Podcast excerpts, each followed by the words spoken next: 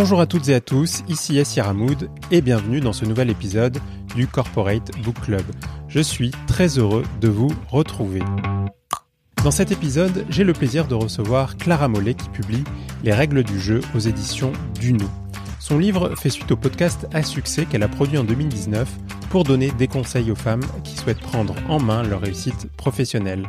Clara Mollet fait part de sa propre expérience dans l'univers très masculin des matières premières dans lequel elle travaille toujours. Elle donne des conseils pratiques ancrés dans des situations dans lesquelles, j'en suis sûr, beaucoup de lectrices se reconnaîtront. C'est un livre en faveur de l'égalité au travail, destiné d'abord aux femmes, qui donne notamment des clés pour faire face aux situations discriminatoires. Mais plus largement, je pense que de nombreux hommes aussi devraient lire ce livre. Ceux qui ne maîtrisent pas les codes de l'entreprise, ça existe, ou ceux qui voudraient adopter un comportement inclusif et agir en faveur de l'égalité.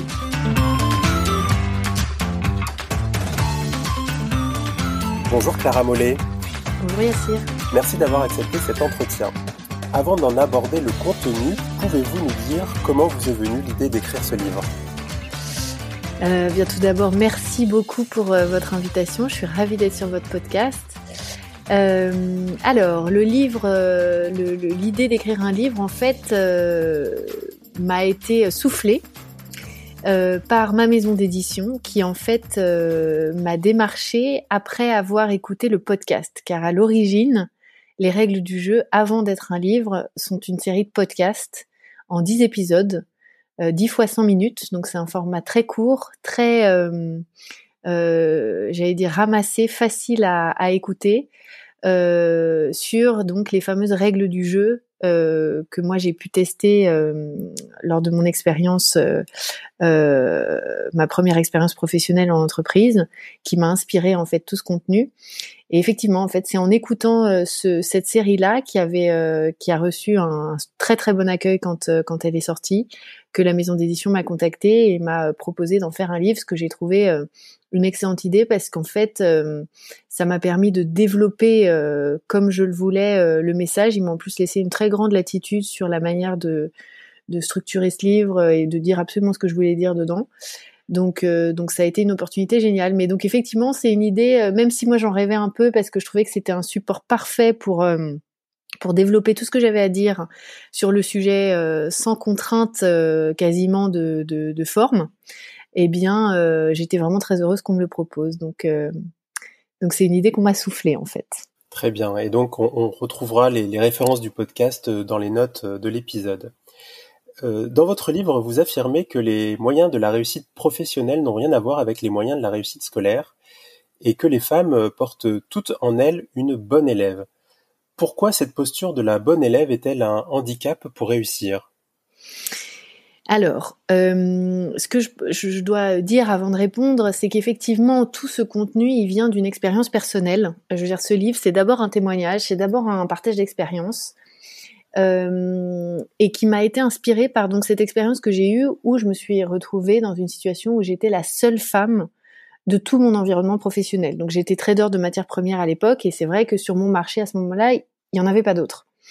Et cette expérience-là, qui a été euh, très atypique, m'a permis vraiment de mettre le doigt sur tout un tas de, de, de j'allais dire, de travers, en tout cas de freins à ma propre progression professionnelle qui m'a ensuite permis de comprendre ce que je devais mettre en place pour, pour surmonter ces difficultés et finalement euh, naviguer au mieux dans ma dans ma dans mon quotidien en entreprise, dans mes relations professionnelles et euh, voilà et en fait de mettre en place des euh, des, des des réactions, des attitudes, des, euh, un état d'esprit en fait surtout, qui me permettait d'avancer au mieux. Et c'est vrai que le constat euh, principal que j'ai fait à ce moment-là, qui a été un peu une révélation, même si quand on le dit, euh, ça paraît évident, c'est que les moyens de la réussite professionnelle n'ont rien à voir avec les moyens de la réussite scolaire. Euh, ça veut tout simplement dire qu'en fait le piège euh, dans lequel on tombe souvent, et alors évidemment moi je parle des femmes dans ce livre, mais l'expérience ensuite m'a prouvé que, que les femmes n'étaient pas les seules concernées. Que souvent en fait par par méconnaissance de ces fameuses règles du jeu, on a tendance par confort, par inhibition, pour plein de raisons différentes qui nous sont propres à chaque fois, euh, à reproduire ce qui nous a réussi jusque-là. Et bien souvent, ce qui nous a réussi jusque-là, ce sont des moyens très scolaires d'avancer. Bien faire ce qu'on nous demande, euh, satisfaire euh, les attentes de notre hiérarchie, attendre que les choses nous arrivent, par exemple, ce sont des, des, éléments qui, à l'école, ne portent pas du tout préjudice, au contraire, j'ai envie de dire. Tandis qu'une fois transposé au, monde professionnel, ce genre d'attitude-là deviennent des freins terribles, quoi. Et le temps de s'en rendre compte, bien souvent, l'écart s'est creusé. Euh, à ça s'ajoutent bah voilà, des environnements professionnels qui sont pas toujours très agréables, euh, éventuellement un congé maternité, euh, éventuellement euh, une, une, promotion qui nous passe sous le nez pour plein de raisons, etc. etc. Et en fait, on s'aperçoit que l'écart entre ce qu'on est capable de donner et la réalité de notre vie professionnelle se creuse très très très vite. Et moi, j'ai créé ce contenu pour essayer de combler cet écart, parce qu'en revanche, il n'y a pas d'âge pour combler cet écart. Euh, évidemment, plus tôt on écoute ce contenu et, mieux on est armé pour ensuite savoir comment réagir. Mais euh, je pense que vraiment euh, c'est valable. Et d'ailleurs, le, les témoignages que je reçois me prouvent qu'il n'y a pas de bon moment pour euh, pour redresser la barre. Euh, mais voilà, effectivement, le, cœur en fait du message, c'est ça, c'est de se dire qu'en fait, c'est un autre monde. Quand on rentre sur le marché du travail, le monde a changé et les règles du jeu, c'est-à-dire ce qui nous permet d'avancer, n'ont rien à voir avec ce qu'on a connu jusque-là. Et c'est un, malentendu euh, qui peut vraiment nous pénaliser euh, très durement et, et, assez vite que de croire que bien faire ce qu'on nous demande, par exemple, sera suffisant. Alors, parmi les, nombreux conseils que vous euh, délivrez tout au long du livre, il y en a un qui m'a marqué, c'est que vous encouragez vos lectrices à se mettre au centre du jeu, à penser à leur intérêt, à définir leur vision de la réussite. Et au fond, euh, vous encouragez les femmes à adopter une forme d'égocentrisme, sans que ce soit péjoratif. Pourquoi est-ce une qualité dans le monde du travail? En fait, c'est pas qu'une qualité, c'est une nécessité. Parce qu'en fait, ça rejoint votre question précédente. Euh, ce qui se passe, c'est que bien souvent, pour bien faire, dans un souci, voilà, de bien faire et de et de, de voilà de faire notre travail du mieux possible, on a tendance euh, avant toute chose à se mettre à la place de l'autre et en particulier de sa hiérarchie et à concentrer nos efforts sur le fait de satisfaire cette hiérarchie, c'est-à-dire ou, ou cet environnement en général, c'est-à-dire de se dire si je fais bien ce qu'on me demande, si je devance même parfois les, les attentes de mon chef, de mes collègues, etc., etc., alors je serai récompensé. Et le problème en fait de faire ça, c'est que d'une part, ça maintient dans un espèce d'état un petit peu infantile, c'est-à-dire qu'on fait passer toujours la volonté de l'autre euh, et euh, bien souvent d'un supérieur hiérarchique avant la sienne, et en fait, ça fait perdre de vue quand même euh, un point fondamental de la vie professionnelle, qui est que la fonction qu'on occupe aujourd'hui doit nous mener quelque part. C'est-à-dire que on, on, on perd de vue qu'on travaille pour nous, pour notre épanouissement personnel, pour notre euh, l'augmentation de notre pouvoir d'achat, enfin quelle que soit la raison, on travaille d'abord pour nous-mêmes. Évidemment, euh, si cette, ça, a rien de ça a rien de bas ce que je dis là, parce que c'est pas contraire au fait de vouloir par exemple euh, servir son entreprise, servir sa communauté, façonner une société meilleure, etc. Mais simplement le fait de toujours positionner en première ligne de ses préoccupations les attentes des autres nous font perdre de vue les raisons pour lesquelles finalement on occupe la fonction qu'on occupe euh, et notre motivation profonde. Et moi je crois d'ailleurs que la fameuse crise de sens dont on parle énormément euh, aujourd'hui, enfin qui est un peu le mal du siècle, hein, pourquoi est-ce que je fais ce que je fais, à mon avis est une conséquence de ça. C'est-à-dire que quand on perd de vue la raison pour laquelle on fait les choses, pourquoi est-ce que je me lève le matin, pourquoi est-ce que je vais travailler, pourquoi est-ce que j'occupe euh, cette fonction, euh, qu'est-ce qui me motivait au début dans ce boulot, euh, j'ai oublié, etc. Euh, le fait de, de, de, de, se perdre de vue soi-même fait perdre euh, tout son sens euh, à l'activité qu'on effectue tous les jours. Et donc oui, moi je crois que c'est la base, c'est le début en fait du cheminement que de se remettre soi au centre du jeu, euh, de repartir de soi, de son éthique personnelle, de ses désirs profonds, de ses motivations, de ce qu'on aime le plus, parce que le but du, du, du jeu quand même euh, d'une vie professionnelle, c'est de s'épanouir, c'est d'apprendre, c'est de rencontrer des gens, c'est de gagner en compétences, d'ouvrir ses horizons. Et, euh, et euh, le, le, le, piège, une fois de plus, c'est de penser que, par exemple, pour, pour refaire un parallèle un peu, un peu primaire avec l'école, bah, à l'école, euh, il suffit de faire ce qu'on nous demande pour avancer. Au travail, si vous reproduisez ça et que vous vous contentez de faire ce qu'on vous demande, non seulement vous avancez pas, mais en plus vous vous perdez en chemin. Donc c'est la double peine, quoi, et le double piège. Donc oui, je pense que c'est vraiment le, point de départ euh, de tout le le, message en fait des règles du jeu. Vous proposez de redéfinir ce qu'on appelle les compétences. Alors moi, je pensais que dans le milieu professionnel, ça signifiait schématiquement la capacité à accomplir une tâche donnée. Mais vous, vous en donnez une autre définition. C'est quoi pour vous être compétente? En fait, euh, j'en donne une autre définition, j'en donne surtout une définition plus large. Ça veut dire que ce que vous dites est, tout à fait juste, évidemment, être compétent, c'est savoir faire ce qu'on nous demande du mieux possible euh, et, savoir accomplir une tâche donnée. Euh, mais ça ne s'arrête pas là. Contrairement, une fois plus, à l'école peut-être, où il, s'agissait de bien faire ce qu'on nous demandait du mieux possible, et finalement on n'avait pas besoin de faire beaucoup plus que ça pour avancer, c'est-à-dire pour être euh, être euh, voilà bien noté, passer dans la classe supérieure ou, ou, que sais-je. Au travail, euh, il faut pas perdre de vue une fois de plus que l'objectif reste de progresser. Progresser, ça veut dire euh, évoluer, avancer. La fonction que j'occupe aujourd'hui doit me mener un jour ou l'autre à la fonction suivante, celle que j'aurais choisie, celle que j'aurais désirée, celle qui m'aura intéressée, etc., etc. Et simplement au travail, le fait de bien faire ce qu'on nous demande, c'est le point de départ, c'est le niveau de zéro de ce dont on a besoin pour avancer. Si on s'arrête là, on n'avance pas. Ou alors on avance moins vite, on avance moins loin que ce euh, qu'on pourrait ou que ce qu'on voudrait. Euh, moi, ce que je trouve intéressant dans la notion de compétence au travail, c'est qu'elle va bien au-delà du fait de bien faire son travail. Et euh, il y a par exemple euh, d'autres compétences essentielles euh, qui peuvent sembler des bonus, mais qui n'en sont pas, qui font vraiment partie intégrante du travail. Par exemple, savoir promouvoir ce qu'on fait. Par exemple, savoir rencontrer les bonnes personnes. Par exemple, savoir se porter volontaire, prendre l'initiative de faire quelque chose. Euh, prendre l'initiative de, de, de, voilà de, de, montrer par exemple son intérêt pour une mission euh, sans forcément qu'on nous l'ait proposé, etc., etc. C'est-à-dire sortir une fois de plus de cet attentisme euh, de d'une attitude peut-être un peu passive, une fois de plus très souvent héritée de l'école. Hein, J'insiste sur ce point, mais c'est quand même c'est quand même souvent ce qu'on voit. Et, et, je le sais d'autant plus que j'en ai été moi-même euh, moi-même victime, j'allais dire.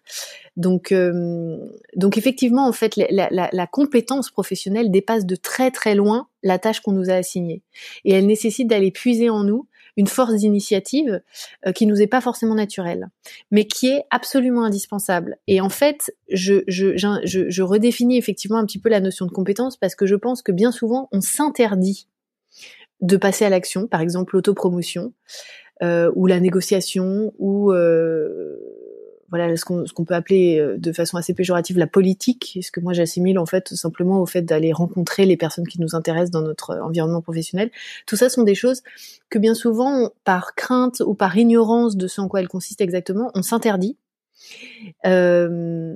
et on et qu'on disqualifie un petit peu comme n'étant pas fair play ou comme ne faisant pas vraiment partie du travail, comme si c'était une espèce de gaspillage d'énergie. Et on préfère du coup se recentrer sur ce qui serait en fait le cœur de notre mission, notre tâche, etc. Et en fait, ça une fois de plus, je pense que c'est un contresens parce que, à mon sens, ce sont de vraies compétences professionnelles. Ça fait partie intégrante du travail que de s'assurer que son environnement professionnel sait ce qu'on fait. Ça fait partie du travail que de d'aller chercher euh, les relations professionnelles qui vont nous euh, enseigner des choses, qui vont ouvrir nos horizons, qui vont euh, pousser des portes pour nous. Enfin, je veux dire, au travail comme dans la vie, les, les opportunités arrivent souvent par les autres. Nous, tout seuls dans notre coin, on ira forcément moins loin. de la même manière, prendre l'initiative, c'est-à-dire oser pousser la porte du bureau de son chef par exemple pour dire bah moi tel dossier telle mission m'intéresse est-ce que la prochaine fois je pourrais être dessus etc euh, euh, tout ça ce sont des toutes petites choses qu'on peut faire au quotidien mais qui euh, mais qui sont de véritables compétences professionnelles. Et j'insiste d'ailleurs sur cette notion de compétence parce que moi il y a un truc que je trouve très rassurant dans le fait de l'envisager comme ça c'est qu'une compétence ça s'apprend et que souvent en fait on, on, on écarte de nous euh, ces, euh, ces choses-là. Euh, pour rester sur l'autopromotion, par exemple, souvent on considère que l'autopromotion, enfin voilà, il y a, y a, des tas de gens qui disent ah non mais l'autopromotion c'est pas pour moi parce qu'ils ont l'impression que c'est un péché d'orgueil ou que c'est une espèce de, de, de, de, manière complètement euh, illégitime de, euh, de montrer ce dont on est capable, etc. Alors qu'en réalité, il s'agit juste de mettre son travail sous le nez de son chef, d'abord parce que, ou de sa hiérarchie, ou de son environnement, d'abord parce que les autres n'ont pas le temps euh, de regarder par-dessus notre épaule toute la journée ce qu'on fait. Donc, personne mieux que nous n'est à même de les renseigner sur ce qu'on fait. Euh, mais en plus, euh, euh, c'est effectivement absolument nécessaire parce que si personne ne sait ce qu'on fait, eh bien personne ne nous tendra la main le jour où une opportunité surgira. Et, et, effectivement, le fait de considérer ça non pas comme des attributs naturels dont seulement certaines personnes seraient dotées au, au détriment de toutes les autres, mais comme des compétences qui s'acquièrent, c'est-à-dire qui s'acquièrent en passant à l'action au quotidien, petit à petit, en faisant des petits pas, Hein, on n'est pas là dans le, tour de force, c'est toujours des petites choses du quotidien que je détaille euh, beaucoup dans le livre, euh, par exemple. Euh, eh bien, ça permet, je trouve, de se réapproprier ces notions sans en avoir honte et sans en avoir peur. Alors, justement, avec ces petites choses du quotidien, vous introduisez la, notion de, micro-empowerment. pourquoi introduire cette nuance avec l'empowerment des femmes dans le monde du travail, qui est une notion qu'on connaît déjà? Parce qu'il me semblait que c'était très important de resituer cette notion à la bonne échelle. Euh, pour expliquer exactement en quoi elle consiste. Euh, moi, j'ai écrit les règles du jeu dans un souci de praticité et de concret.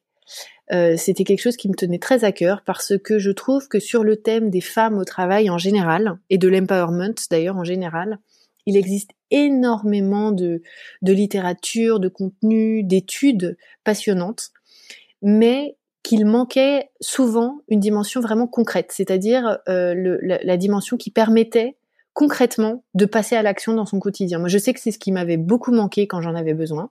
C'est-à-dire, je lisais des choses très inspirantes, très galvanisantes, etc. Mais une fois que j'avais refermé le livre, euh, je savais pas du tout comment mettre en application ces récits avec dans ma réalité. C'est-à-dire que moi, je retournais travailler derrière mon ordinateur avec mon chef, mes collègues, mes mails, mes coups de fil, etc. Et ma réalité à moi n'avait pas changé. Et donc j'ai eu vraiment le souci d'essayer de créer un contenu qui permette aux gens, en le lisant, de se dire bah, ça par exemple, ça demain si j'en ai besoin, je peux le mettre en application. Et la bonne échelle pour faire ça, c'est l'échelle micro, c'est-à-dire le plus petit niveau d'action possible au quotidien. D'où la notion de micro-empowerment, c'est-à-dire de l'empowerment, moi je le définis comme la capacité à passer à l'action dans sa vie, et micro parce qu'en fait, euh, euh, reprendre la main sur son parcours passe par de toutes petites choses, des toutes petites actions du quotidien. Par exemple, on parlait tout à l'heure de d'autopromotion. Et en fait, cette notion de micro-empowerment, elle, repasse par le, en fait, elle passe par le, réexamen de ces, de ces grandes notions, de ces grands mots, pour comprendre exactement ce qui se cache derrière et en quoi ils consistent. Et en fait, donc pour revenir sur l'exemple de, de l'autopromotion, qu'est-ce que ça veut dire? Autopromotion, euh, c'est un mot qui charrie, euh, je l'ai dit tout à l'heure, beaucoup de choses négatives. On se dit qu'il faut être euh, peut-être un peu égotique, un petit peu un but de soi-même, ou alors failloter, etc. Alors qu'en réalité, pas du tout. Autopromouvoir son travail, c'est des toutes petites choses du quotidien, comme par exemple poser des questions en lien avec ce qu'on fait, comme par exemple rendre compte régulièrement de ce qu'on fait, passer une tête euh, euh, dans le bureau de son, chef par exemple en disant bah voilà sur tel dossier j'en suis là, j'en suis là, ou alors au contraire euh partager ses doutes ou les difficultés qu'on rencontre. Mais tout ça en fait c'est des moyens de rester dans le paysage mental de son environnement professionnel. Et donc le mot promotion c'est pas simplement défendre son bilan, ou défendre vraiment l'extraordinaire qualité de son travail. Évidemment, c'est important de, montrer quand on fait du bon boulot, mais c'est aussi simplement de montrer ce qu'on fait au quotidien. Et, et, ça, ça passe par des toutes, toutes, toutes petites actions qu'on peut mettre en place tous les jours, régulièrement. Et moi, je trouve que c'est doublement rassurant de d'envisager les choses comme ça. D'abord parce qu'on s'aperçoit que tout le monde est capable de le faire, que euh, une notion comme l'autopromotion n'est pas réservée à certains. Même les gens les plus introvertis, les plus timides peuvent se réapproprier cette notion sans douleur. Euh, et qu'en plus, euh, ça permet aussi de reprendre la main sur la valorisation de son travail et sur la manière dont les autres le perçoivent. Parce que moi, je me souviens qu'il y avait quelque chose que je trouvais très angoissant au tout, tout au début de ma carrière, c'était le sentiment que ma carrière m'échappait complètement que à part mon travail, je pouvais pas faire grand chose et que si j'avais pas la chance de montrer mes résultats à la bonne personne au bon moment, que la personne en question était mal lunée ou qu'elle préférait un de mes collègues pour X ou Y raison, etc., et eh ben c'était fichu, l'opportunité me passerait sous le nez, etc. Ou alors que toute mon année se jouait sur une conversation de fin d'année euh, et que tout le reste de et que si je réussissais pas, j'étais pas performante, convaincante, séduisante ou que sais-je pendant cette conversation, et eh ben toute mon année euh, tombait à l'eau. Alors qu'en réalité, mais pas du tout, du tout ça se passe pas du tout comme ça. les, gens sont ravis qu'on leur rappelle régulièrement ce qu'on fait. Notre chef, euh, pour les gens qui nous écoutent, qui ont déjà été en, position de manager, ils le savent très bien. Quand on a soi-même sa propre trajectoire à gérer, plus en plus la responsabilité d'une équipe, mais on n'a pas du tout le temps de se pencher sur ce que fait chacun, sur les états d'âme des uns et des autres, etc. C'est un gain de temps énorme que d'avoir quelqu'un qui nous rend compte alors il ne s'agit pas de, de, évidemment de, de, harceler son chef ou je ne sais quoi, mais enfin de d'avoir quelqu'un qui nous rencontre régulièrement de ce qu'il fait, de ses envies, de ses difficultés, de ses ambitions, euh, etc. Et, et, en fait de, de redéfinir ce genre de mots, de redéfinir ces notions-là, ça permet de les dédramatiser, de les dédiaboliser et de se les réapproprier. Voilà. Dernière question. Les entreprises, sous la pression de la société, des salariés et des pouvoirs publics notamment, agissent de plus en plus en faveur de l'égalité professionnelle. Quel regard portez-vous sur leurs efforts dans ce domaine? Alors moi, je pense que toutes les initiatives sont bonnes. Euh, je pense qu'il n'y a pas de mauvais, de mauvais efforts. Euh, évidemment, certains sont insuffisants. Euh, on parle beaucoup euh, de washing dans tous les sens en ce moment dans les entreprises, hein, euh, c'est-à-dire d'effets d'annonce, que ce soit sur la dimension durable de, de, de, des pratiques ou alors en faveur de plus d'inclusion, de diversité, etc. Ça évidemment c'est dérangeant parce que bah, les effets d'annonce en fait ça correspond à aucune démarche vraiment sincère et que tôt ou tard ça s'essouffle. Même si au final ça a quand même le mérite de mettre ces sujets-là sur la table de les rendre visibles, et euh, quand c'est porté par des grandes entreprises, quand même d'infuser, qu'on le veuille ou non, dans la dans l'esprit et l'inconscient euh, de, des collaborateurs et puis euh, quand c'est vraiment des très grosses entreprises de la société au sens plus large. Donc moi, je suis pour toutes les initiatives, même les moins, même les moins authentiques. En fait, je pense que c'est des questions tellement essentielles et tellement où le chemin à parcourir est encore tellement long qu'on peut se priver de rien. Maintenant, évidemment, euh, euh, la route est longue. Euh, encore très longue, même si on n'a jamais été, on n'a jamais fait autant de progrès. L'histoire s'est quand même beaucoup accélérée sur ces questions ces dernières années. Hein. je pense que je pense que il reste quand même énormément de de chemin à parcourir. Euh, la difficulté, en fait, la, question, elle est, euh, elle est à mon avis dans la question de la minorité. Comment on fait pour casser la minorité? Pour revenir au sujet, moi, que, qui, auquel je me suis le plus intéressée, la minorité de genre. Euh, tôt ou tard, quand on est une femme au travail dans une entreprise, on est confronté à la minorité. Si c'est pas dans les premières années, comme ça a été mon cas, c'est au moment où on commence à atteindre les premiers niveaux de management, etc. Et puis plus on monte, plus on est toute seule. Et là, tôt ou tard, on doit gérer tout ce qui va avec le fait d'être une femme en minorité, c'est-à-dire euh, les biais de genre, les biais cognitifs, euh, etc., etc. Euh, moi, ce que je crois, c'est qu'en fait, euh, c'est un peu une route à double sens si on veut obtenir de vrais résultats.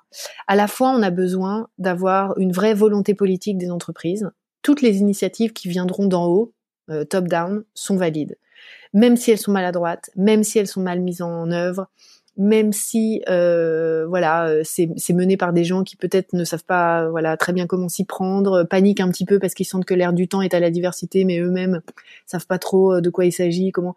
Parfois il y a un peu des aberrations, mais malgré tout, le fait quand même qu'il y ait de plus en plus de directions générales qui se saisissent de ces sujets et mettent en place n'importe quoi, des, des, programmes de mentoring, des conférences sur ces thèmes, etc.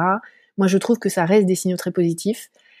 Maintenant, je pense que c'est aussi une route à double sens. Et moi, c'est vraiment la route que j'ai souhaité euh, emprunter avec euh, euh, avec les règles du jeu. C'est l'autre sens, c'est-à-dire que pouvons-nous faire nous quand on est salarié d'une entreprise, par exemple, pour mettre toutes les chances de notre côté et ne pas passer sa carrière à attendre finalement que le monde change autour de nous, que notre entreprise prenne les bonnes décisions, que notre management enfin repère notre potentiel et nous récompense euh, à sa juste mesure. Moi, mon, mon, ma, ma préoccupation première, c'était vraiment ça. C'est la conscience très aiguë que j'ai que cette question de l'égalité au travail, c'est une question urgente et qui malheureusement, aussi urgente soit-elle, se résout au, rythme actuel à un rythme terriblement lent. Et donc moi je me suis dit quel outil on peut mettre entre les mains des salariés pour leur permettre de mettre toutes les chances de leur côté? Alors évidemment la promesse c'est pas que tout à coup ce soit un tapis rouge et que la vie professionnelle devienne un long fleuve tranquille, pas du tout, mais au moins euh, j'espère en tout cas, euh, avec les règles du jeu par exemple, euh, un livre comme les règles du jeu qui permet aux, salariés de comprendre comment les choses fonctionnent, de mettre toutes les chances de leur côté, de reprendre la main sur leur parcours. Et moi, qui ai pu tester un certain nombre de ces, règles personnellement, je, sais que ça fonctionne. Voilà, donc euh, l'égalité, euh, l'égalité euh, parfaite, on est loin de l'avoir atteint, mais moi je crois que si on joint à la fois nos efforts en tant que salariés à une volonté politique quand même de plus en plus forte et de plus en plus suivi des faits dans les entreprises, même si on est loin, c'est loin d'être parfait. voilà, je pense qu'on est quand même dans la bonne direction, même s'il faut pas s'endormir. Eh bien, restons éveillés. Ce sera le mot de la fin. Merci Clara Mollet. Merci Atir. Je vous rappelle le titre du livre, Les règles du jeu chez Duno. Merci d'avoir écouté le Corporate Book Club. Si le podcast vous a plu, n'hésitez pas à laisser une note 5 étoiles ou un commentaire et à le partager autour de vous. À bientôt pour un nouvel épisode.